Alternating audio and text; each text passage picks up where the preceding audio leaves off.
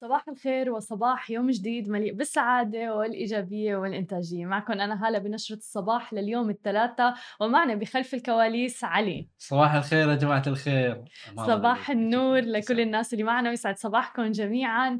آه علي بصبح عليكم من خلف الكواليس. good uh, morning وصباح الخير لكل الناس اللي عم تابعنا على الإنستغرام live وعم بيتفاعلوا معنا. آه أحمد جوني بتمنى أني أكون عم بقرأ الأسماء صح. و في ناس عم تكتب برج برج الجوزاء آه وشكرا لكل الناس اللي بتابعنا وتفاعل معنا. اليوم بنشرة الصباح بدنا نحكي عن سوريا وعن الأزمة الاقتصادية. بدنا نحكي أيضا عن مصر وعن إنتاج السيارات اللي رح نشوفه هذا العام من مصر تحديدا. وفي الختام بدنا نحكي عن عمان وآخر مستجدات كورونا. واليوم بمقابلتنا مع نشرة الصباح رح يكون معنا ضيفتنا ديما, ديما الشريف آه المؤسس والرئيس التنفيذي لمشروع مونة لحتى نعرف منها أكثر عن قصة نجاحها ودروس الدروس اللي تعلمتها. خلينا نبدأ بأول خبر معنا لليوم يعني سوريا ماذا بعد؟ ما فيني أبدا غض بصر عن اللي عم بيصير وما غطي الواقع الأليم اللي عم بيصير بسوريا. أبسط حقوق البشر اللي هي الكهرباء المي الأكل التدفئة آه، أزمة كهرباء من سنوات غلاء أسعار والآن أزمة وقود واللي كمان فعليا مو جديدة بس كل مالها عم تتفاقم بشكل كبير جدا. قالت سوريا أنها رح تستورد المزيد من النفط الخام لتغطية نقص الوقود اللي عم بتعاني فيه وبسبب العقوبات وغيرها. ولكن لم يتم التوضيح كيف ستوفر بلاد آه، الإمدادات الإضافية. ولكن قالت إنها رح تستورد بالفعل 1.2 تقريبا مليون طن من النفط الخام الإيراني. وأن الشحنات كلفتها بجانب منتجات بترولية أخرى نحو 820 مليون دولار في الأشهر الستة الأخيرة. وبيأتي نقص الوقود في وقت عم بتعاني فيه البلاد بشكل كبير من أزمة اقتصادية وسط انهيار العملة وتضخم تضخم هائل وأيضا مصاعب متفاقمة على السوريين المتضررين منذ سنوات من الحرب. الشباب هربوا، هاجروا من سوريا بسبب سوء الوضع الاقتصادي اللي حتى الاحتياجات الأساسية باتت غير متوفرة. في قصة ما فيني مشارككم إياها من فترة شاب سوري آه اسمه توفيق، هاجر من سوريا وهو بطريقه إلى الهجرة إلى اليونان فقدوه لعدة أيام، وطبعا انتشرت البوستات على الفيسبوك بحثا عنه، وللأسف وجدته الشرطة الشرطة اليونانية على الأرض متوفي من شدة البرد والتعب. الصورة مؤلمة جدا لدرجة أنه ما فينا نعرضها.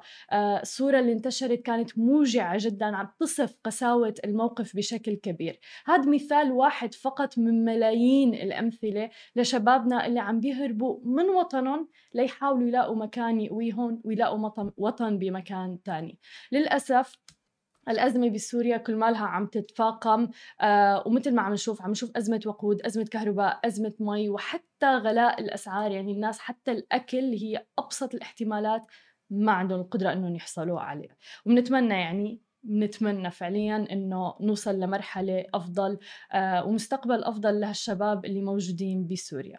على الصعيد الآخر إذا بدنا ننتقل على جانب إيجابي آه يعني شوي آه مصر الآن توقع وتحديدا يوم أمس الاثنين وقعت عقد مع الصين لإنتاج أول سيارة كهربائية رح تكون إنتاجها بمصر تحديدا. وبإطار الجهود المبذولة لتقليل الانبعاثات الكربونية وبدء رحلة التحول إلى السيارات الكهربائية.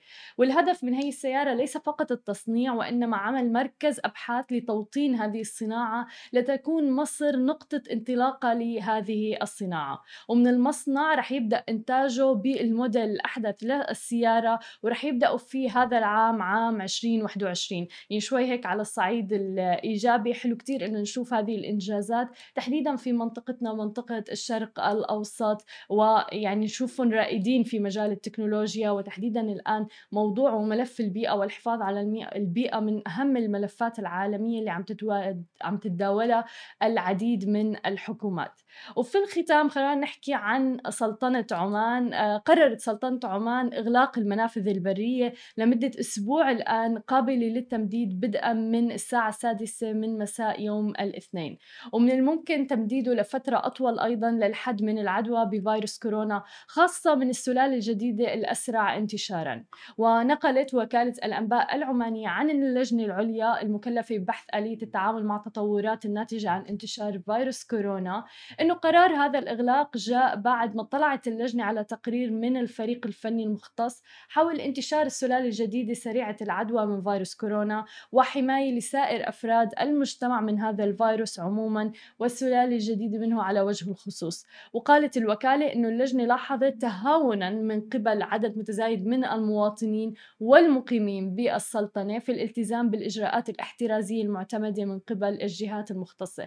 لا سيما طبعا عدم لبس الكمامة إقامة التجمعات آه، أعداد كبيرة من الناس عم يتجمعوا للمناسبات الاجتماعية وتحديدا مثلا بالخيم وغيرها. ومما قد يتسبب في تفشي فيروس كورونا في أوساط المجتمع. لذلك قرروا إنه يتم في إغلاق للمنافذ تبعهم لمدة أسبوع ولكن حتى هذا الأسبوع رح يكون قابل للتمديد. طبعا من سماشي تي في نحن بنتمنى من كل الناس حول العالم آه الالتزام يعني بالتدابير الاحترازية والوقائية ارتداء الكمامة آه ويعني ما في داعي للتجمعات لسه شوي شوي عم نطلع من أزمة كورونا.